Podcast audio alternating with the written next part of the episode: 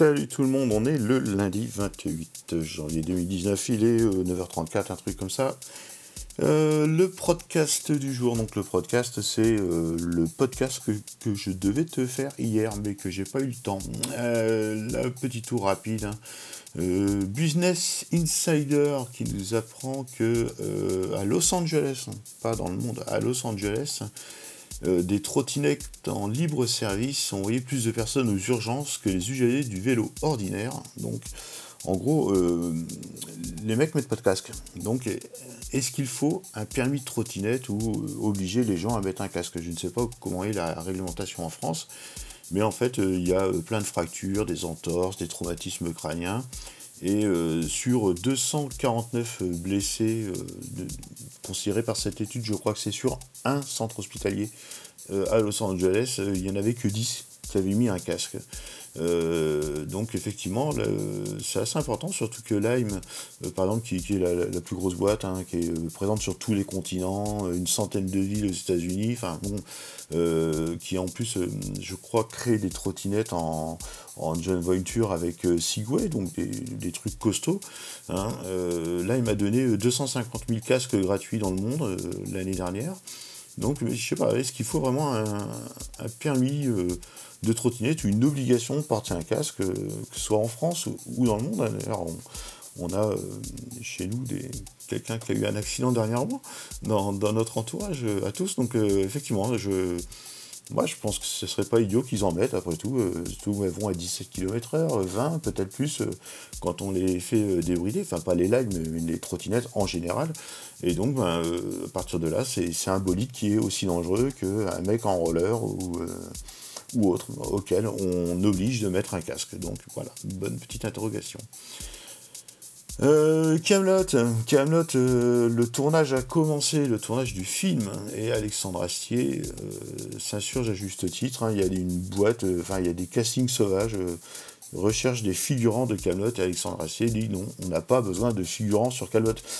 honnêtement, je me doute que si le mec il commence à faire le tournage du film, on va bien se douter que le recrutement de figurants a déjà été coupé depuis bien longtemps, si tant est qu'il en ait besoin, mais je pense que oui. Et donc il dit voilà, surtout ne payez pas un centime à quiconque vous proposerait d'être euh, figurant dans Camelot. Donc euh, voilà, pas besoin de figurant dans Camelot. Je trouve ça con parce qu'avec mon côté euh, Perceval et Caradoc, j'aurais eu ma chance. Et voilà, tant pis. Et n'oubliez pas, le gras, c'est la vie. et puis pour finir, donc il y a un dessinateur du monde qui s'appelle Xavier Gorfs. Alors lui, il est assez terrible. Enfin, encore une fois, il a raison sur certains points et tort selon moi sur d'autres. Il souhaite mettre la fin à l'anonymat sur les réseaux sociaux. Donc euh, il considère qu'il y a une certaine impunité sur les réseaux sociaux, il n'a pas forcément tort. Et le 10 janvier, il a euh, proposé, alors c'est ce que nous relate Europe 1 pour le coup, hein, un projet de loi d'initiative citoyenne pour que tous les comptes des réseaux sociaux soient nominatifs. Euh, et puis après, en fait, comme il a été pris à partie par des internautes, il a fait marche arrière et il a dit Je dois préciser que c'est pas très sérieux, je n'ai pas l'intention de porter un projet de loi devant l'Assemblée nationale.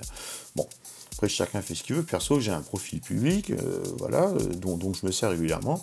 Et j'ai un côté Mr. Hyde. J'ai aussi un, profil perso avec un pseudonyme pour les trucs peut-être un peu moins avouables ou les trucs que je dis tout bas et je me réfugie. Mais enfin, c'est très très simple de, faire une recherche et de, savoir qui est, euh, qui est qui et surtout de, trouver l'identité réelle qui se cache derrière un, compte euh, ou un pseudo. Enfin, généralement, c'est possible. Puis, euh, puis, à un moment donné, il y a aussi une tendance à, à mélanger un peu les deux et à dire ouvertement que, lui c'est moi quoi. Donc euh, moi je m'appelle Franck et je m'appelle Frinoc. Et voilà.